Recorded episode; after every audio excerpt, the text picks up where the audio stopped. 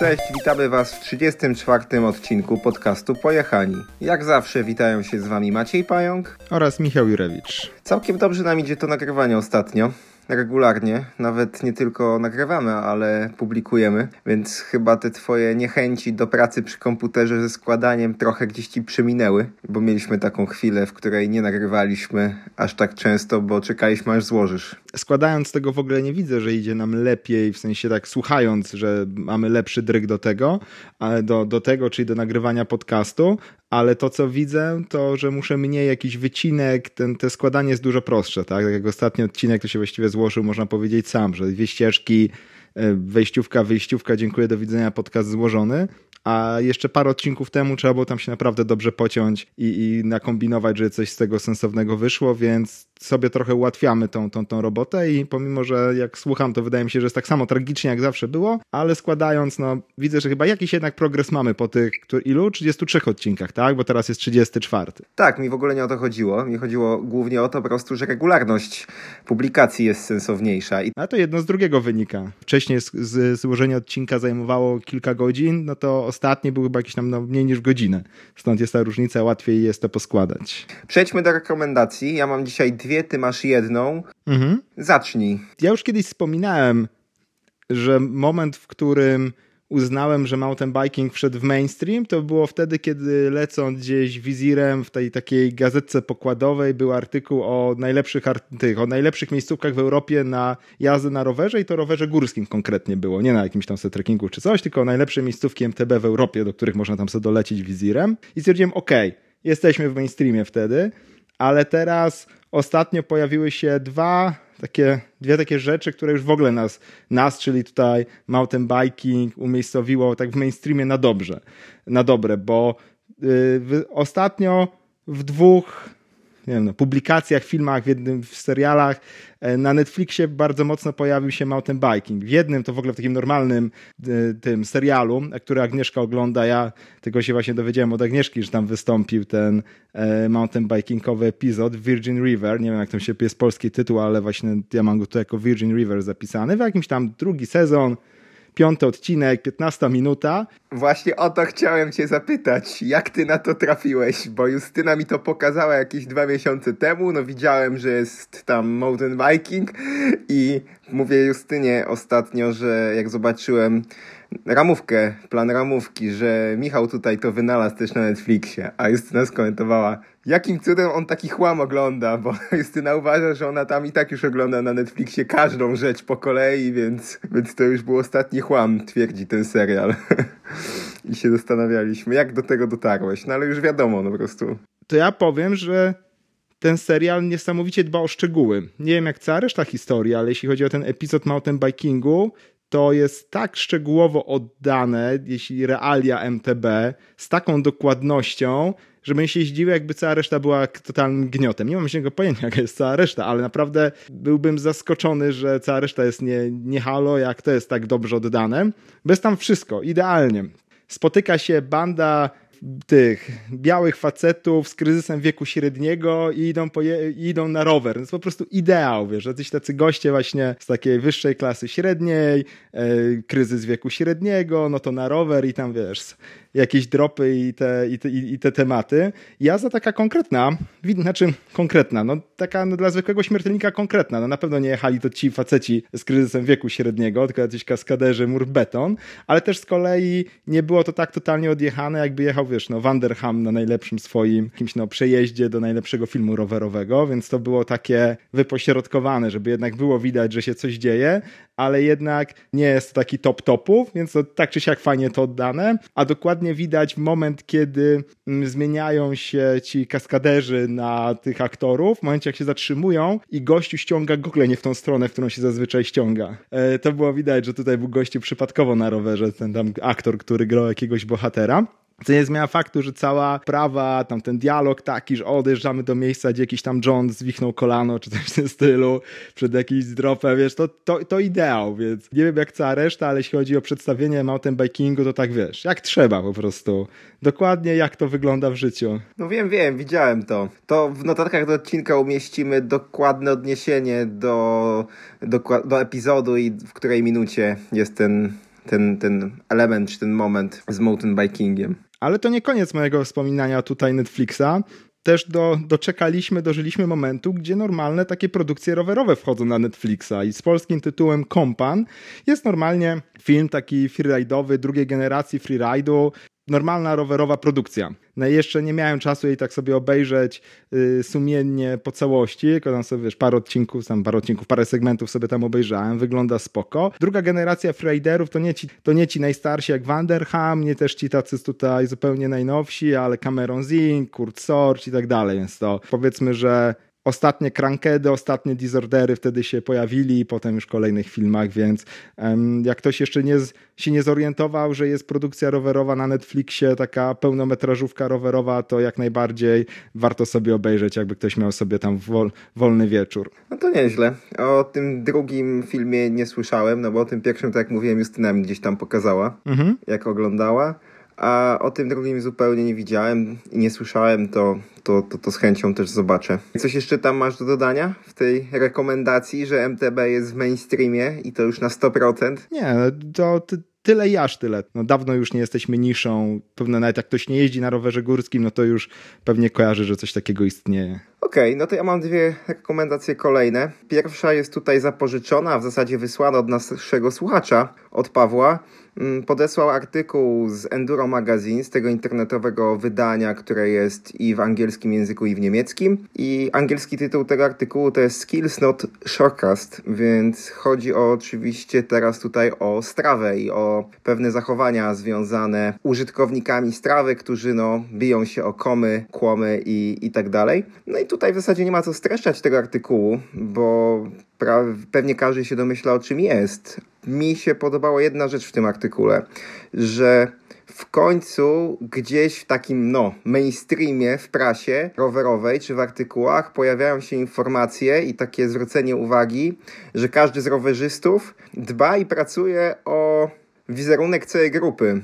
I że teraz jak mamy jednego wariata, który tam leci na strawie, musi kogoś tam niemalże przejechać, minąć z, bardzo dużą prędkością w niewielkiej odległości, no to finalnie pracuje na całą tą naszą prezencję i później zdanie chociażby pieszych, czy po prostu no, ogólnie społeczeństwa o rowerzystach górskich, że to wariaci, że są nieodpowiedzialni i tak dalej, to taka jedna osoba jest w stanie, czy, jed, czy, czy niewiele osób jest w stanie wypracować. Więc to jest fajne, że oni próbują już to gdzieś tam uświadamiać, bo wcześniej się aż tak nie spotkałem. Oczywiście były no, jakieś artykuły o strawie i o tym, że no, trzeba trochę wyluzować, ale podoba mi się to, że w końcu gdzieś też tak no, na jakimś trochę większym portalu, czy większym źródle informacji takie tematy są też podnoszone. A to jest o tym z tej perspektywy, bo zazwyczaj te takie, informa takie informacje, takie oceny właśnie przedstawienia negatywnego zjawiska, jak te walka o komy na, na, na otwartych szlakach, to raczej było w kontekście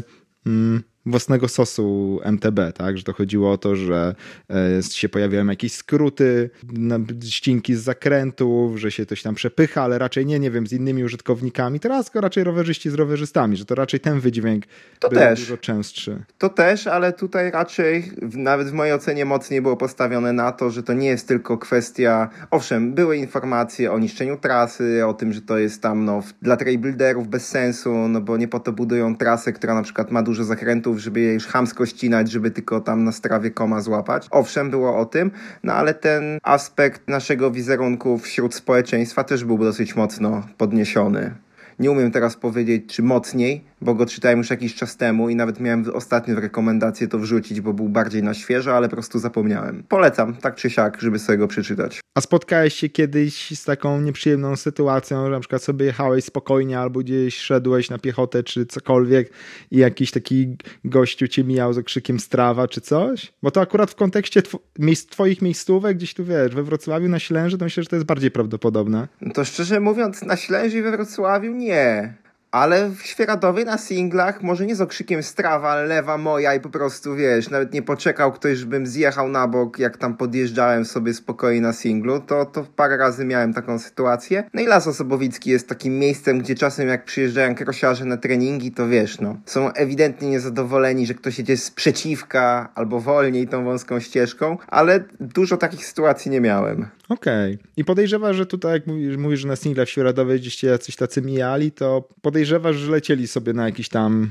przysłowiowy kom, tak? Nawet nieważne, czy już ten oficjalny na strawie, czy jakiś swój. Nie, to jakiś tam jeden nawet w zeszłym sezonie kojarzę, że to tak wyglądało, że nawet jak ktoś się śpieszy albo po prostu chce mocno jechać, to to inaczej wygląda niż jak się przepycha po prostu za wszelką cenę, niezależnie czy jest miejsce, czy nie, no. Więc, więc jednego jakiegoś takiego gościa spotkałem. Ale nie, nie miałem takich dużo sytuacji. Bo ja szczerze mówiąc też sobie nie jestem w stanie przypomnieć, żeby coś takiego mnie spotkało. Jakichś takich chamskich zagrywek czy coś, to tak, ale to raczej były takie niestrawowe, tylko po prostu ktoś, nie wiem, chciał mi się ciąć przed zjazdem gdzieś, który się rozpoczyna właśnie na singlach, że na przykład gdzieś było końcówka podjazdu, ktoś mi się gdzieś tu wcina przez krzaki przede mnie, potem zamula i nie wiem, czy to już mówiłem na antenie, czy tobie wspominałem, że raz było tak, czy nawet dwa razy, że ja jechałem za gościem, po prostu, bo on jechał dużo wolniej w dół niż ja bym jechał, ale tam na niego nie preszerowałem jakoś strasznie czy coś, tylko jechałem za nim, a on widać, że był taki lekko wkurzony, że jestem za nim i przyspieszał, przyspieszał, przyspieszał, widać, że ponad swoje możliwości gdzieś wleciał wleciał w krzaki i się tam w drzewo w jakieś przyhaczył i wbił. E, więc takie sytuacje były, ale to raczej karma ich szybko ściągała z drogi, więc to e, długo nie musieli czekać. No ale nie, nie, nie kojarzę takich ewidentnie wyścigowych właśnie zagrywek, więc szczerze mówiąc pod takim względem zachowań na trasie to jest zjawisko, o którym się dużo mówi, dużo, dużo, dużo słyszę, ale rzadko, no rzadko, nigdy świadomie tego nie, nie odczułem. Natomiast byłem parę razy świadkiem, tak jako taka trzecia strona, tylko słuchająca tego, jak na przykład ktoś dzwonił do jakiegoś tam gościa, że musiał oszukiwać, że niemożliwe, że taki czas wykręcił, bo ktoś kogoś tam objechał na komie o, nie wiem, o 5 minut i ten teraz, który przegrał, miał straszne wąty i tak dalej, że to nie, że musiał oszukiwać, musiał ścinać, więc takich wewnątrz środowiskowych wątów e, no byłem świadkiem parę razy, ale nigdy, nigdy na trasie jakiegoś takiego przepychania się. To wiesz, no ja byłem wielokrotnie świadkiem nawet nie w kontekście, że ktoś na strawie leciał. Po prostu ta strawa jest pewną też e, taką sytuacją, myślę, projekcją problemu i trochę e, łatwiejszym wyobrażeniem sobie, dlaczego ktoś akurat jedzie szybko, nie wiem, w górę, w dół i tak dalej. Ale sytuacje, gdzie no, ludzie nie zwalniają po prostu przy pieszych, też są częste i to w zasadzie nagminne bym powiedział, na jakichś tam współdzielonych szlakach. Na zasadzie, że jak już widzą pieszych, ci piesi zauważyli rowerzystów, no to, to, to nawet tam na hamulec nie nacisną, tylko przelatują obok nich. No i to załóżmy nie jest sensu stricte połączone ze strawą, ale też jakby no buduje ten nasz wizerunek i tam w tym artykule po prostu myślę, że to, to chodzi, chodziło autorom przede wszystkim o to, żeby no wyobrazić sobie, że, że jednak inni na nas patrzą i jak nas widzą, tak nas piszą. A nie, to o czym mówisz, też się zgadzam, że to jest nagminne, że bardzo często spotykamy, nawet wśród uczestników naszych szkoleń, które trzeba czasami trzy razy upomnieć, że jednak muszą zwolnić albo się zatrzymać, jak jest wąsko czy coś, więc niestety to, to widzę często, mm, ale myślę, że to może trochę popaść w taką sytuację, że jak się może się stworzyć takie uproszczenie w świadomości, że jak się nie ścigam na strawie, to na pewno jest wszystko spoko, tak? Bo przecież nie jadę na czas, to na pewno jest, jest ok, mogę sobie jechać jak chcę, bo nie jadę na czas, to na pewno nikomu nie stwarzam problemu.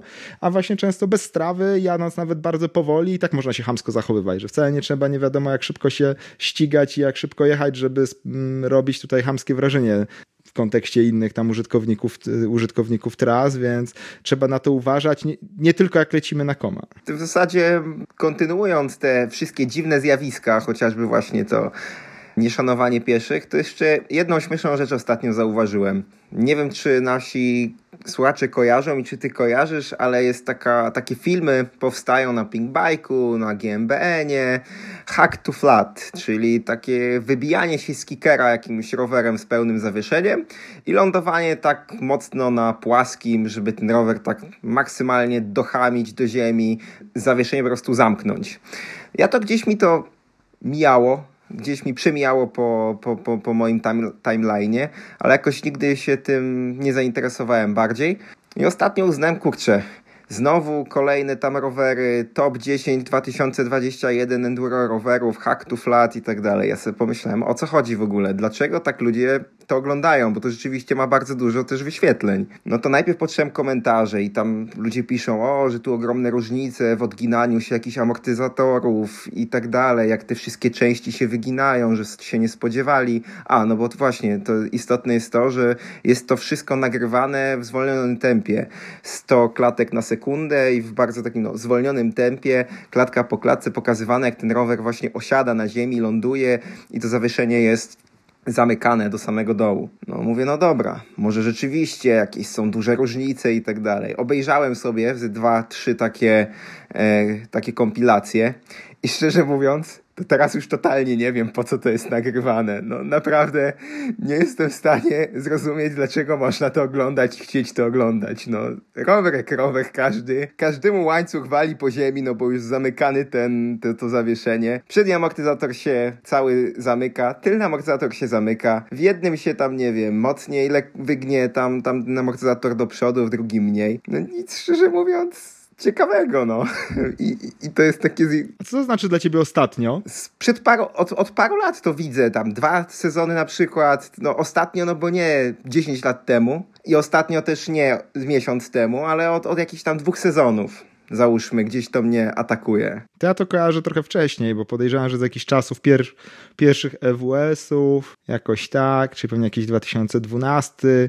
Pierwszy raz chyba gdzieś to widziałem, to Vital, mm, jak robił jakieś relacje właśnie, nie wiem, albo z FWS-u, ale to raczej jak zrobił z Pucharu Świata w DH, to nagrywał, zawsze się trafi, bo to na DH, jak są te segmenty w bike parkach, na tych trasach takich z hopami, no to wiadomo, że to są inne prędkości niż jeżdżenie na tych trasach i często jest to po prostu lądowanie na płaskie przy dużych prędkościach, bo jest hopa za krótka. Na prawie każdej trasie gdzieś trafi takie jedno czy dwa miejsca i jak nagrywali relacje, to zawsze robili taką kompilację właśnie tego hack to flat e, na, na, na takiej miejscówce nagrane i tak o po prostu, że był jakiś tam dodatkowy materiał. I to tam od dawien dawna gdzieś, gdzieś widziałem. Tych ostatnich, o których ty wspominałeś, to już nie oglądałem, bo to jest tak, że jak obejrzysz jedno, to już widziałeś wszystkie. Jakoś, nie wiem, jako bardzo dziwne nigdy tego nie odbierałem. Na zasadzie, że jest sobie ok i myślę, że to, co wspominałeś tam przed chwilą, jak na początku zaczynałeś, że to dużej ilości osób pokazuje, jak ten rower wygląda w momencie, kiedy mm, się to wszystko dobije, jak bardzo się wszystko odgina, ugina, co można sobie z tego nie zdawać sprawy, tak? Bo nawet jak jedziesz, jak po pierwsze tak, dobicie zawieszenia zdarza się niesamowicie rzadko. Poza tym, nawet jak się zdarzy, to w ogóle tego nie widzisz i w ogóle tak sobie można nie zdawać sprawy, jak się to wszystko zmienia, jak się zmienia geometria, jak blisko na przykład korby są ziemi bo to potrafi być zaskakujące, jak, jak blisko jest tam, ja wiem, jak jeszcze mamy zwykłą zębatkę, zwykłą korbę, jak blisko jest to ziemi, jak, jak się to dobije, więc to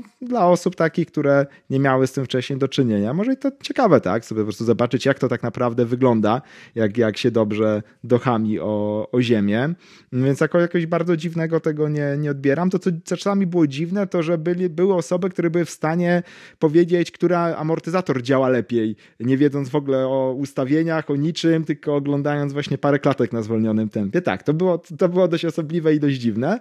Natomiast fakt, że na przykład parę rzeczy można było zobaczyć, takich, które nawet, nie wiem, sobie robiąc jakąś e, animację, na przykład jak się ugina zawieszenie, jak to jest tutaj nagrywane, jest cały układ, opony, rower i tak dalej, i tak dalej, to czasami właśnie było widać, że jak, jak ten rower tam spadał na ziemię, dobijał się, to jeszcze dodatkowym, tak pod koniec skoku, jeszcze się uginało zawieszenie, a już zaczynały się dekompresować e, opony, tak? Już zaczynały się no, z powrotem rozprostowywać po ugięciu prawie do obręczy i było widać, że to powrót na oponach już dodatkowo obciąża zawieszenie. Na przykład parę elementów, o których sobie zupełnie można było nie zdawać sprawy. To właśnie ten element dekompresji opon to było coś, co chyba właśnie x lat temu na taki, jeden z takich filmików zwróciłem uwagę, że on ewidentnie obciążał i tam wpływał na, na, na pracę tego zawieszenia, czyli amortyzatoru, więc tam parę rzeczy można z tego wyciągnąć. No tak, ale po prostu nagrywanie dla mnie, wiesz, co, co pół sezonu najnowszych rowerów, wszystkie po kolei, no to jakieś takie, znaczy nie rozumiem po co to oglądać tak w nieskończoność, no ale jednak ma to jakichś swoich zwolenników. Pytanie, czy to są takie osoby, które oglądają to każdy sezon, bo to mogą być osoby, które za każdym razem oglądają to pierwszy raz. No tego nie wiemy wiemy,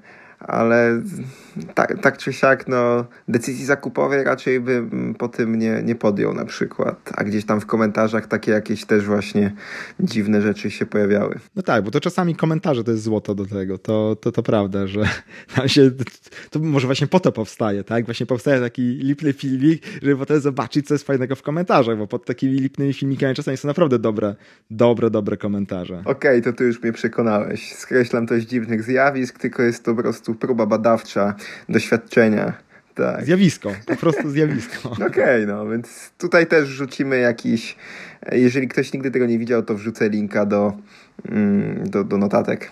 O, widzę, że się pojawiła ciekawa przejażdżka tak. w, tych, w ramówce. Nie zwróciłem na to uwagi. Ja w tym odcinku nic od siebie nie, nie wnoszę, bo oprócz tego, że pogoda w kalejdoskopie po, podczas jednej doby potrafi być plus 10, a potem minus 10 i warunki są ogólnie na zmianę bardzo dobre z na maksa kijowymi.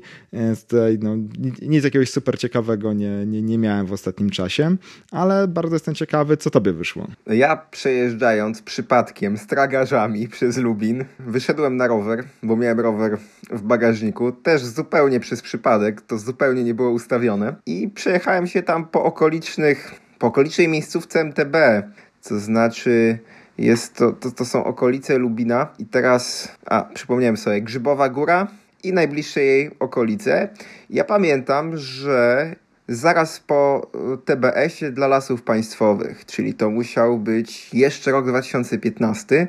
Byłem w Nadleśnictwie Lubin i oni się tam zastanawiali, czy właśnie może jakiś tras nie zrobić. Też jeden z ich pracowników był na tym szkoleniu budowy i projektowania tras e, organizowanych przez nas i przez Imbet Solution. No i okazało się, że całkiem fajne traski tam powstały. I teraz nawet nie chodzi o to, nie wiem, że są super długie i tak dalej, bo to przewyższenia niewielkie tam, po, po, po kilkadziesiąt metrów ale trasy są naprawdę fajnie wykonane, to znaczy są w ogóle półką, są wąskie, e, są na mineralnym gruncie, jest ściągnięta po prostu ta, ta, ta warstwa organiczna. W miarę szanują wysokość tak naprawdę, czyli nie są jakieś takie, brzydko mówiąc, napałe w dół. Mhm. Więc jeśli chodzi o Lubin, to jest to kolejne miasto. Gdzieś tam kiedyś robiliśmy jakiś ranking miast, w których można pojeździć na, na rowerze górskim. Owszem, ciężko by to było nazwać hardkorowym enduro. Jest to jakieś lightowe MTB, no, te ścieżki ale naprawdę jest to fajnie zrobione. Jeśli chodzi o, nie wiem, o ćwiczenie zakrętów, czy, czy po prostu pojeżdżenia sobie, jest naprawdę, naprawdę przyjemne. Tutaj pozdrawiam Grzegorza, no po prostu byłem u Grzegorza z wizytą. Mm, oglądaliśmy tam jeszcze halę, w której ewentualnie może by coś się tam mogło zrobić pod kątem MTB. No i też pojechaliśmy właśnie na te okoliczne trasy, więc jeżeli ktoś, kto robił te trasy, kopał tego słucha, to, to, to naprawdę gratulacje, bo bardzo fajnie jest to zrobione. Ale to są takie oficjalne trasy, czy takie, które sarny wybiegały? To są takie trasy, które sarny wybiegały, ale z takimi, wiesz, plakietkami, gdzie jechać. A, Czyli oficjalne. Chyba tak, to znaczy, no, ewidentnie musi tam być jakaś, wiesz, no, symbioza gdzieś pomiędzy nadleśnictwem a kopaczami, no bo są oznaczone na drzewach takimi chyba zalaminowanymi plakatkami, plakietkami, więc, no więc na pewno przez przypadek ktoś tych plakietek tam nie powiesił. Okej, okay, czy to jakiś taki mm, oficjalny, ale takim ni tym niskim nakładem, ale bardzo fajnie wyszły. No i git. Wyszły naprawdę nieźle. Tam jakąś jedną fotę zrobiłem i o tyle spoko, że na przykład większość zakrętów jakichś takich otwartych, spokojnych, właśnie fajnych do ćwiczenia chociażby zakrętów, bo można sobie fajnie prędkość tam regulować, najechać szybciej, wolniej, ale też na przykład kilka takich, nie wiem, switchbacków zrobionych, ze dwa, trzy, coś takiego, więc, więc byłem pod dużym wrażeniem tego, jak to tam ktoś ogarnął. A ile tam jest przewyższenia? Tak na oko mówimy o czymś jak Lasek Osobowicki, czy o czymś jak Zajęcznik? Nie, no na pewno nie o czymś jak Zajęcznik. Mówimy o czymś jak taki, no, dwa razy jak Lasek Osobowicki, jeśli chodzi o wysokość tej górki, ale na dużo większej powierzchni i tak dalej. Tam jest parę jakichś wzniesień. Jeszcze jest tam nieopodal taka górka Wenus się nazywa, chociaż ona nie jest stricte przyklejona do tych tras, tam trzeba kawałek odjechać. Ja te właśnie teren oglądałem wtedy, te, te 5 lat temu, czy 6 lat temu w zasadzie i uważałem, że jest całkiem, całkiem nieźle całkiem spoko. Więc... I też jest to na tyle daleko od miasta, że raczej nie powinno być tam wielkich konfliktów między pieszymi a rowerzystami, no bo to nawet jak są gęsto te traski gdzieś tam, gdzie niegdzie po, pokopane, to jest to na tyle daleko od miasta, że głównie są biegacze po prostu, którzy już przyjechali, przy, przy, przybiegli potrenować, a jakoś nie za dużo spacerowiczów. A jak są, z tego co mówi lokales Grzegorz, którego pozdrawiam, to i tak tylko no, w jednym takim miejscu, więc sobie nikt tam nie przeszkadza. Nie, no naprawdę nie, niezła rzecz. To tam zobaczę. Nawet nie wiem, czy to jest na Trailforce. Jak jest, to, to podrzucę też info, gdzie dokładnie. Ale spoko. Fajnie, że jest dobra jakość, bo to, to jest, bo to, że są trasy, to nie jest nic, to nie jest nic nadzwyczajnego, a to, że są w dobrej jakości, to jest coś, co należy chwalić. Spoko, dobrze wiedzieć. No tak, więc możemy ciekawe przejażdżki, rekomendacje zamknąć i przejść do pytania od słuchacza. Mm, to jest bardziej odpowiedź na komentarz niż, niż na pytanie.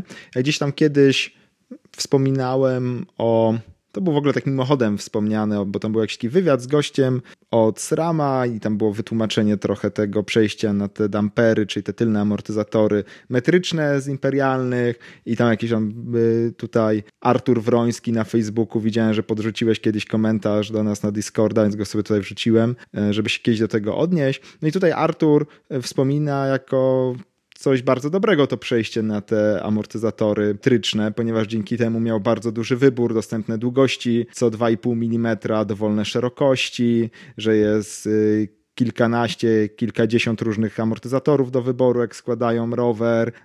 I tutaj na swoim przykładzie mówi, że jak upgrade'ował właśnie tylny amortyzator, to miał około 20 różnych do, do wyboru. Dodatkowo mógł wybierać tam w sprężynach, w powietrznych i tak dalej, i tak dalej. No i to prawda, tu trudno się z tym nie zgodzić że to przejście które niefortunnie nazwane na metryczne, jakby nagle te milimetry coś zmieniły, e, po prostu spowodowało, że zostało to ustandaryzowane. To wtedy wspominałem, e, że to właśnie była kwestia tego, żeby wprowadzić większy standard, a nie żeby każdy damper do danej ramy był totalnym customem. Jest to swego rodzaju zaleta, jednocześnie i wada, tak? To po prostu zależy na czym, zależy na czym nam zależy. E, jeśli chcemy mieć rzeczywiście wszystko standardowe, no to wtedy mamy bardzo fajny, duży wybór, łatwo możemy coś wymienić, zamienić, ale jeśli chcemy mieć coś wyjątkowego, dopasowanego do jednej szczególnej ramy, no to wtedy takie produkty z katalogu no, nie będą tak dobrze dopasowane, tak, bo są produktami z katalogu. To trochę jak weźmy to, przetłumaczmy na, na ramy. Są ramy tak zwane marki katalogowe, które kupują jakieś gotowce z, z Tajwanu. Są w dobrej cenie, są popularne i tak dalej, ale nie, nie oferują tego, nazwijmy to, nazwijmy to po prostu takiej jakości działania, efektywności, jak czasami trochę bardziej takie zaprojektowane od zera i, i bez trzymania się jakichś popularnych standardów, tylko po to, żeby to działało najlepiej. Wtedy to działa trochę lepiej i, i tyle.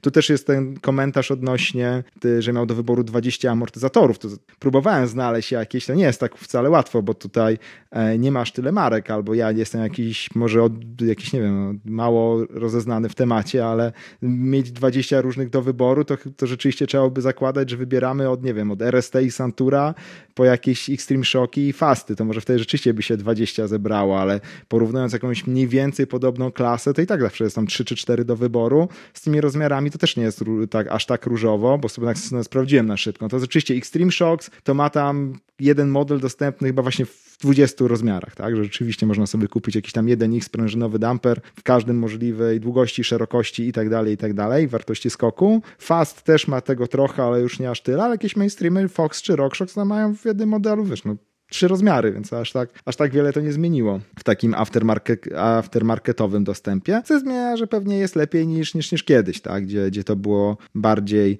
um, takie no, dopasowywane do poszczególnych ram i jeszcze, jeszcze były jakieś takie no, kwestie jak na przykład w, w specu, które miały inne mocowania i tak dalej, i tak dalej, to rzeczywiście wtedy jakiś upgrade samemu no, jest trudniejszy, ale coś za coś, tak. Czasami właśnie jak coś jest takie standardowe, sztampowe, no to wcale nie znaczy, że będzie no, idealne i, i, najlepsze, tak? Będzie po prostu standardowe i łatwe w wymianie. Wszedłeś na stronę Foxa albo RockShocka, zobaczyć jakie mają rozmiary? Pierwszy raz w życiu wszedłem na stronę Foxa. Pierwszy raz w życiu. Nigdy nie byłem na tej stronie, nawet byłem ciekawy, czy w ogóle mają jakąś stronę internetową. I mnie zaskoczyła, i mnie bardzo zaskoczyło właśnie, jak mają mały, mały wybór tych, tych modeli. Porówn Ale mały wybór czego? Rozmiaru? Czyli na przykład w jakimś tam DPX-ie? Czy... Tak, w danym, w danym modelu. No wziąłem jakiś sprężynowy, no taki wiesz, wziąłem pierwszy lepszy z brzegu sprężynowy, bo wszystkie inne sprężynowe porównywałem, tak? Chciałem zobaczyć właśnie, e, bo Xtreme Shocks robi tylko mm, sprężynowe, Fast też robi tylko sprężynowe, więc po prostu no, porównywałem w jakimś tam, no wiesz, jednej,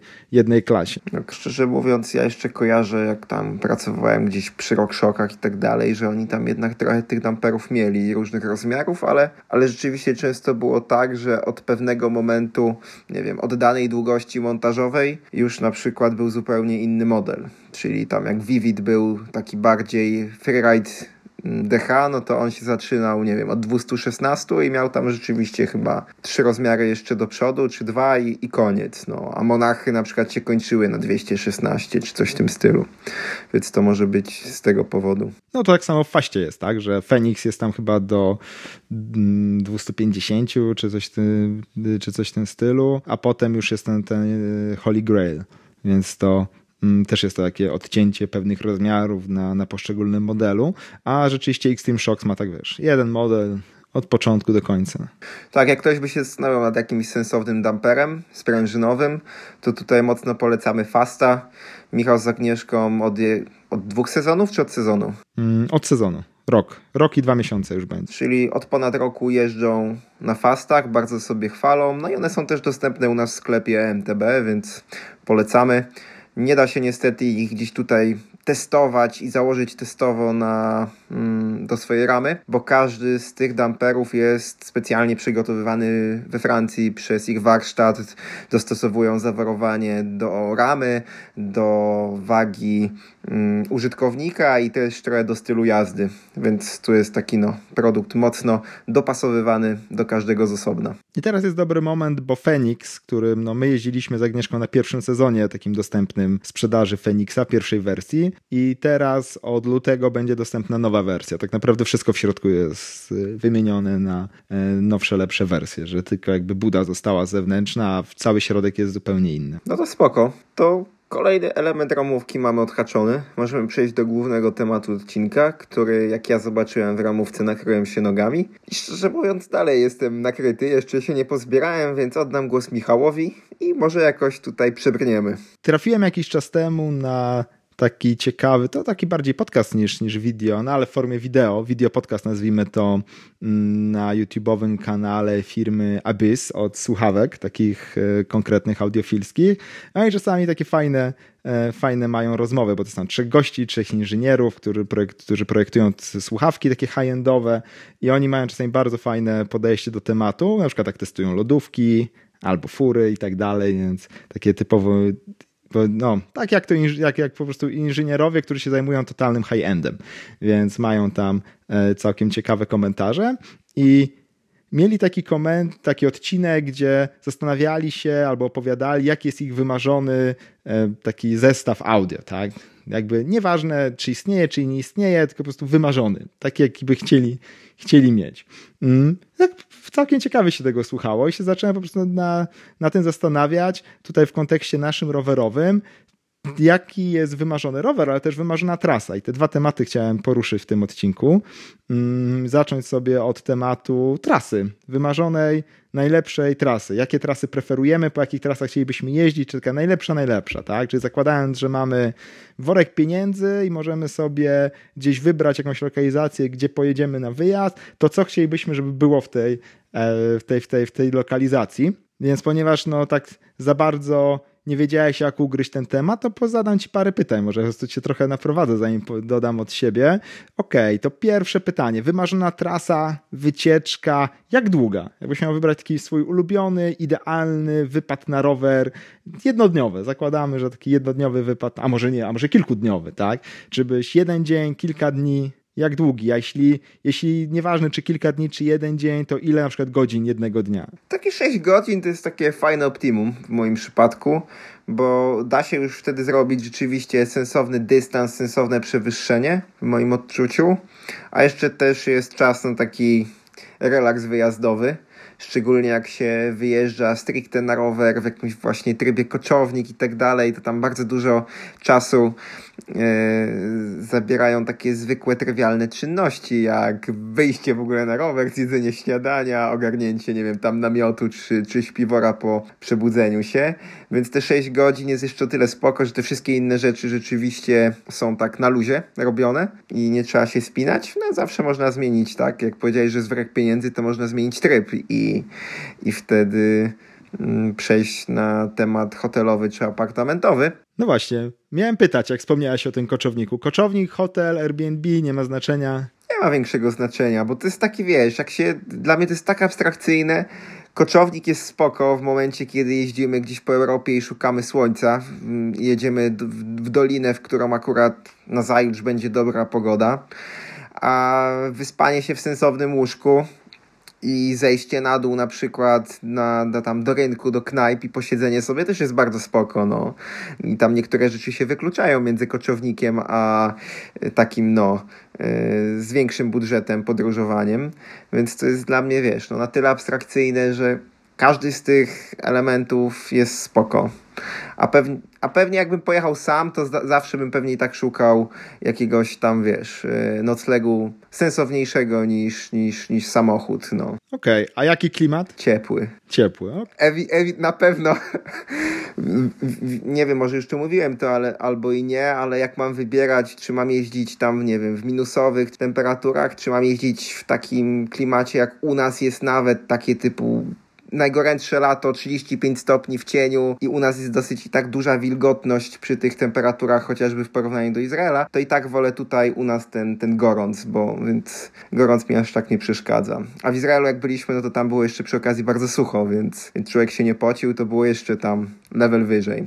Więc tak, tutaj jakbyśmy mieli powiedzieć pogodę, to taki Izrael z wiosny, jakby z wczesnej wiosny, późnej zimy, gdzie było te 20 parę stopni i, i było suchutko, to to jest to. A właśnie taka pustynny klimat właśnie teraz, drążąc ten temat, czyli taki właśnie Izrael w styczniu, czy na przykład ta sama temperatura, ale w kwietniu na południe Francji? Nie, mi ten pustynny klimat bardzo odpowiadał, bo on był dla mnie dużo bardziej egzotyczny niż jakiekolwiek, no, egzotyczne wyspy. To też chyba kiedyś tam wspominałem, że jednak w tym klimacie gdzieś tam podwrotnikowym czy zwrotnikowym, gdzie są wilgotne lasy, jest bujna roślinność, to i tak bardziej to przypomina nasz krajobraz, jakkolwiek by to głupio nie brzmiało, niż e, pustynny klimat Izraela księżycowy, zero roślin jest i tak dużo bardziej egzotyczne i ciekawe dla oka, przynajmniej przez pierwszy tydzień. Nie wiem, jak jest później, ale bo byliśmy, ja byłem tydzień, mm, ale to tak, to. Okej, okay, a je, przewyższenie w takim razie. Bo wiemy, że 6 godzin, tak? To takie wiesz, płaskie 6 godzin,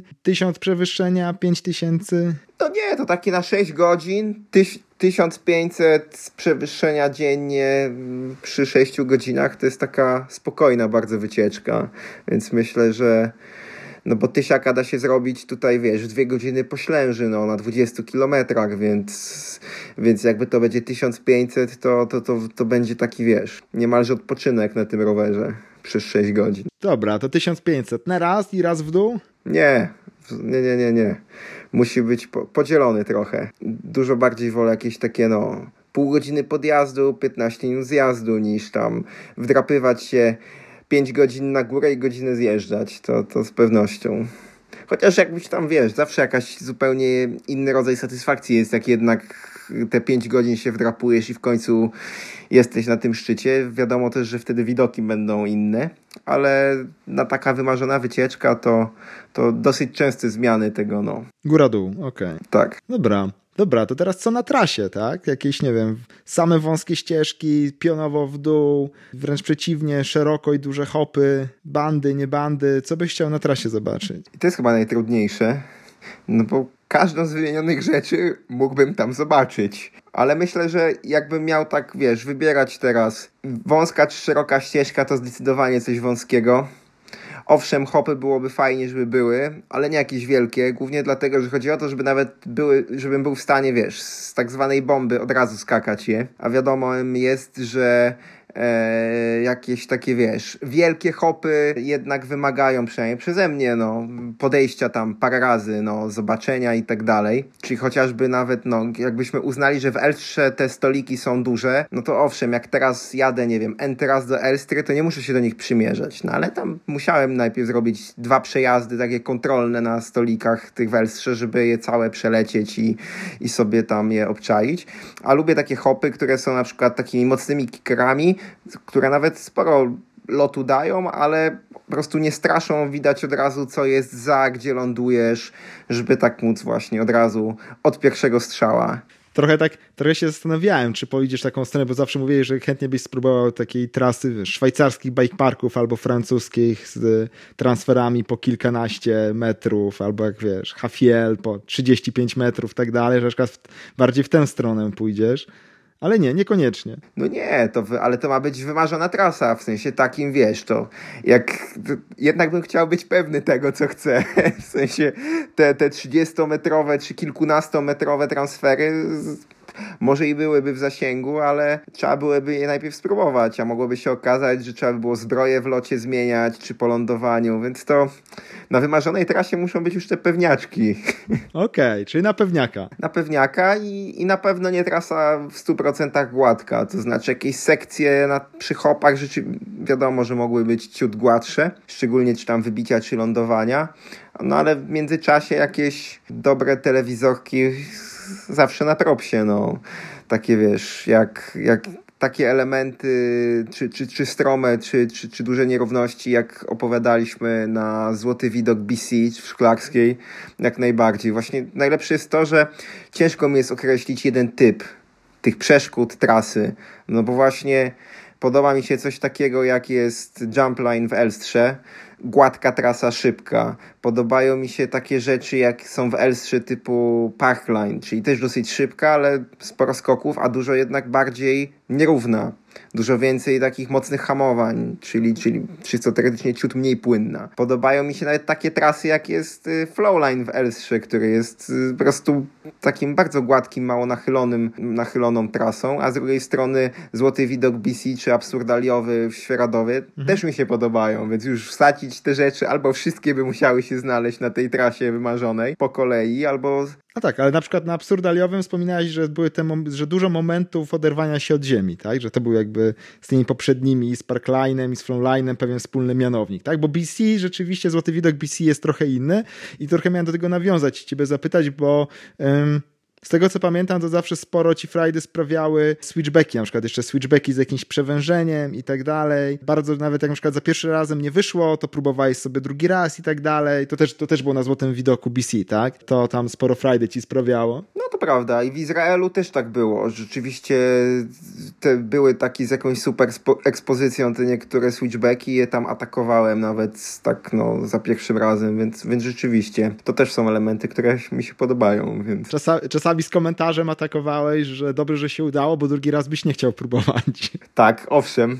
Kojarzę taki jeden switchback y, w Eilacie, no, że, że no, przejechałem, było fajnie, ale nie podszedłem drugi raz i, i jeszcze raz jechał. Więc... O właśnie, a jaki risk factor, czyli załóżmy, że przepaście, tak? Tak, czy, czy jakby można było ich uniknąć, to wolałbyś, żeby ich było mało, czy wręcz przeciwnie, non-stop nad krawędzią. To znaczy podobnie jak tutaj ostatnio się śmialiśmy za Tertona, jak miał skakać nad przepaścią, to, to, to myślę, że to by mi nie dodawało skrzydeł ale jakieś takie rzeczy terenowe, w których się nie odrywamy od ziemi, albo switchbacki z jakimś tam dodatkowym risk faktorem jak najbardziej, no one tam dodają smaczku, bo najczęściej jak jest ten risk faktor związany y, z, po prostu z dużą lufą, mhm. no to jest widok przy okazji fajny, a te widoki też, też zawsze na propsie. A propos risk factor, to mi się przypomniała kiedyś taka dyskusja na tym jednym ze spotkań MTBingu, czyli tutaj dla słuchaczy, tym Stowarzyszeniu Instruktorów Przewodników Rowerowych Europejskim Stowarzyszeniu. I tam mm, Brytyjczycy przedstawiali taki arkusz, który muszą wypełnić przed każdą zorganizowaną wycieczką, szkoleniem i tak dalej. I tam właśnie jest ten e, risk factor. I tam była skala od 1 do 5 czy do 6, nieważne. I omawiali jakiś tam punkt. Było pytanie, co to znaczy ten najwyższy, największy risk factor ten, ten numer 6 czy 5 na tym formularzu. I, i właśnie Chip tam powiedział, że you fall, you die. że najwyższy, najwyższy stopień jest wtedy, kiedy jakakolwiek gleba oznacza pewną śmierć. Nie prawdopodobieństwo śmierci, tylko pewną śmierć.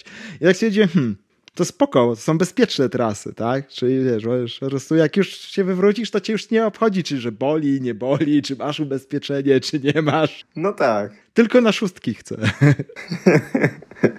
No nieźle, tego nie pamiętam. Nie wiem, czy to było. Nie, to, to, chyba było na jakimś jednym z ostatnich, na którym ciebie nie było, bo to, to oni tam wtedy te formularze przedstawiali, czy to było na jakimś egzaminie, czy coś, bo to właśnie też te brytyjskie formularze, oni mają papier na wszystko. Ale to tworzenie papierów to tak, to, to jest straszna rzecz. No nieważne, wróćmy do tematu. Więc teraz, jak już sobie nawet mnie trochę popytałeś, nie notowałem tych swoich odpowiedzi, ale to można by było uznać, że ta wycieczka 1500 metrów w pionie, parę razy tam, wiesz, parę razy podjazdy, to tam każdy tam, nie wiem, trasa tam z dużymi hopami na pierwszym zjeździe, na drugim mogłaby być tam, załóżmy, ciasne switchbacki, jakieś nierówności z dużą lufą. Można by było tak to poukładać. Hmm, to, że, to trochę nawet jak teraz popowiadałeś, to trochę to tłumaczy, że dokończyłeś wycieczkę i byłeś dość mocno podjarany tą trasą EWS-a w Wainsie, w Zona Zero. Tak. Bo ona tak dobrze pasuje teraz w te, w te odpowiedzi. No i jakbym miał pewnie podać jakąś jedną z fajniejszych wycieczek, to, to pewnie ona by gdzieś tam była w czubie. Nie pamiętam, czy kiedyś już rozmawialiśmy o najfajniejszych trasach. Rozmawialiśmy, no to ona, pamiętam, że była u mnie w czubie ta Insa, ta, ta wycieczka. Ona tam chyba miała jednak trochę więcej przewyższenia i więcej godzin w siodle. Tak mi się coś ko na pewno, to, to be, bez dwóch zdań, ale ta różnorodność, że każdy odcinek trochę inny i tak dalej. No, tam chyba mało skoków było, z tego co kojarzę, ale tam też podjazdy, pamiętam, były całkiem ciekawe. Tak, tam były naprawdę dobre. No, to, to nawet się tego, nawet się złożyło, nie wymyślałem za bardzo. No. nie, szczerze mówiąc podejrzewałem, że będą większe różnice między nami tutaj, bo spodziewałem się, że może bardziej w ten taki lotny mm, element pójdziesz, a tak naprawdę, jeśli chodzi o moje takie wytyczne, to będą bardzo podobne, więc mogę tylko powiedzieć, że też klimat pustynny zdecydowanie, tylko z tą różnicą, że raczej jeden mocny podjazd wielogodzinny, jeden mocny zjazd z jakimiś krótkimi przerywnikami, że zdecydowanie ten taki um, ułożenie trasy, jak pod górę to pod górę, jak w dół to w dół i, i, i tyle. Te 6-8 godzin to jest spoko, to się tak fajnie jeździ właśnie, nie wiem, 1500, 2000 przewyższenia. Tak naprawdę w dużym skrócie to, co ostatnio mówiłem, bo Deda Deluxe, gdyby nie miała tego butowania po środku i była trochę więcej przewyższenia miała, to właściwie byłoby to, więc tutaj wiele nie musiałem wymyślać, ale że tak to bardziej zilustrować, no to właśnie częsty risk factor nad przepaścią, prawie w ogóle skoków, czasami jakiś jeden czy dwa dropy e, bez, bez przesady, raczej po prostu dużo telepaj, dużo jakichś takich ciasnych przesmyków wąskich, znowu nad przepaścią i tak dalej, te klimaty. No i ciekawe podjazdy, tak. Rzeczywiście większość podjazdu docenię szybki shooter pod górę, byle nie asfalt z samochodami, ale żeby rzeczywiście jakaś tam spora część tych podjazdów była fajna, techniczna, wymagająca nie tylko kondycyjnie, ale technicznie. No i tutaj rzeczywiście ta wspomniana trasa e, Zony Zero, która może te ułożenie interwałowe to nie było to, co, to, co preferuję, mm, ale rzeczywiście te podjazdy były fajne. Była taka, był taki moment wtedy na tej Zona Zero po takich płytach skalnych podjazdu, gdzie ja tam gdzieś zostałem z tyłu i was goniłem i pamiętam, że jeszcze właśnie jak was dogoniłem, to mówili, że gdzieś się udało to na raz machnąć. Ja tam gdzieś miałem jakąś jedną powtórkę, że na zasadzie mnie gdzieś tam, wiesz, zrzuciło z roweru i musiałem się tam się trochę cofnąć i wystartować drugi raz na jedną z tych płyt, ale no właśnie to były takie dobre momenty tam, że takie podjazdy zawsze, zawsze spoko, byle nie nosić. Owszem, jakby tam było jakiś kawałek noszenia krótki, to spoko, ale coś dłuższego niż tam, nie wiem, no, 2-3 minuty już jest dla mnie irytujące. Zdecydowanie nie należy do tych, którzy lubią wpychać rower do góry, a są takie osoby, które to, to lubią albo im nie przeszkadza. No to tutaj ja muszę dodać, że owszem, noszenie może być, ale żeby nie było wpychania. Ja jestem osobą, która nie umie wpychać roweru. Jak ja muszę wepchnąć rower gdzieś, to jestem chory po prostu. Więc albo jadę na maksa tyle, ile się da, a potem już najchętniej, nawet jak wszyscy prowadzą rowery, to ja go wolę weź, wziąć na plecy. Nie wiem, czemu tak jest. To prawda, to ja zawsze pcham, dopóki mogę pchać, tak? Że się nie, nie, nie obciążam tutaj tym, wpycha- tym noszeniem, ale pycham, ale tak czy siak, no, zawsze uważam, że rower służy do jechania na nim, a nie pchania czy wnoszenia, więc bardzo nie lubię tych odcinków. Owszem, zdarzają się i wiem, że jest to jakiś tam nieodłączny element, ale takie trasy, że trzy godziny na przykład z buta pod górę, no to nie, to nie. Zdecydowanie nie. Niestety czasami musiałem w tym uczestniczyć, bo tak wyszło jakaś wtopa i tak dalej, ale zdecydowanie, zdecydowanie nie. Hmm, to widzisz, całkiem się dobrze udało ten temat pokleić. To prawda, a to jeszcze w to w kontekście jeszcze tutaj mam do, do, do, dodania do tych tras, że rzeczywiście wyzwania podjazdowe to jest to, to, co lubię. Niekoniecznie tu chodzi o ten aspekt kondycji czy wytrzymałości, tylko właśnie jakiegoś tam technicznego podjazdu, że trzeba tu dopedałować, tu wstać z roweru i tak dalej. To są, to są fajne rzeczy, które dają dużo satysfakcji. Właśnie Tainsa, ten, ten, ten, ten podjazd, gdzieś tam miał takie elementy. Nawet kojarzę, że część bardzo krótka, myślę, wyjazdu, który ty kiepsko wspominasz, e, do Rabi, Rabi Enduro. E, tam przed schroniskiem był taki fajny, kojarzę, podjazd. On był taki właśnie też po jakichś nierównościach, już był takie nachylenie, że trzeba było tam docisnąć. To było po tym, jak był długi asfaltowy, o szutrowy podjazd i przed tym, jak nosiliśmy rowery w do góry. I potem w dół. To był taki odcinek dosyć, dosyć fajny, nie wiem czy kojarzysz. Mm, kojarzę, że był, kojarzę, że było schronisko, kojarzę, że do schroniska coś się jechało, ale szczerze sam ten dzień był tak beznadziejny, że, że, że nie pamiętam, tak, że po go mam, pomimo, że potem był jakiś wodospad całkiem fajny na końcu, czy coś, pamiętam jakieś takie, wiesz, pojedyncze kadry mam w pamięci, że coś tam było ok, ale jako całość jest tam, no, w, kategorii nie powtarzać, zapomnieć, znaczy właściwie nawet nie zapomnieć, tylko pamiętać, żeby nie powtarzać. No tak, ta trasa tam nie pykła wtedy. Znaczy, miała, miała momenty moim zdaniem. Te strome zjazdy takie, gdzie tam już, już się naprawdę paliło heble, to one też tam dawały moim zdaniem całkiem radę. Ale rzeczywiście jako cała wycieczka, ilość butowania tam, którą trzeba było zrobić, no. To była wycieczka z tych adasiowych jest najwyższa góra, trzeba jechać na nią, no. No niestety tym razem to nie, nie, nie, nie pykło. Mm. To co, kończymy na dzisiaj, czy myślisz, że trochę przedłużymy odcinek i polecimy z tym wymarzonym rowerem? Nie, ja bym skończył. Ja bym skończył. Pytania dobrze zadawałeś, jeśli chodzi o wymarzoną trasę. Liczę na to, że tak samo nieprzygotowany przyjdę na kolejny odcinek i wypytasz mnie o rower. Bo jestem przekonany, że ty znowu już masz tam jakieś, jakieś swoje typy. To jest ciekawe, bo, bo nie mam tak, że jakiś koniecznie miałem wymarzony rower czy coś, że na przykład bym chciał inną geometrię, bardziej progresywną, coś tam innego, e, jakieś konkretne zmiany, bo uważam, że mój rower jest dobrze dopasowany do mnie, dobrze się z nim odnajduje, ale tak przygotowując się do tego odcinka stwierdziłem, że ciekawe co bym zmienił i tak sobie pomyślałem, pomyślałem i szczerze mówiąc bardzo dużo bym, bardzo dużo bym pozmieniał. Czyli jednak mówimy teraz, czy nie mówimy? Eee, szczerze mówiąc to zrozumiałem cię, że mówimy, bo tak zrozumiałem, że jednak lecimy z koksem. Ja miałem na myśli, żeby właśnie nie mówić. Że zostawimy, dobra, to zostawmy to w takim razie, tak jak tutaj, to będzie lekki teaser dla słuchaczy, że jednak że jednak da radę coś w tym moim rowerze pozmieniać i, i, że jednak mam tutaj długą listę, co bym pozmieniał, to teaser już poszedł, więc e, na dzisiaj na tym zakończymy, a temat pociągniemy w przyszłym odcinku. Więc z tego miejsca w zasadzie standardowo, jeżeli nie jesteście na rowerze, to mimo tej pogody, która się zmienia jak w kalejdoskopie i niezależnie czy jesteście we Wrocławiu czy w Świeradowie, bo u nas się dokładnie tak samo zmienia ta pogoda, to idźcie po prostu pojeździć. Jak jest yy, błotniście i mokro, to idźcie po prostu na pump track asfaltowy, a jak jest śnieg, to, to jeździcie po śniegu, więc na razie trzymajcie się, do zobaczenia. Do zobaczenia na trasie, na razie.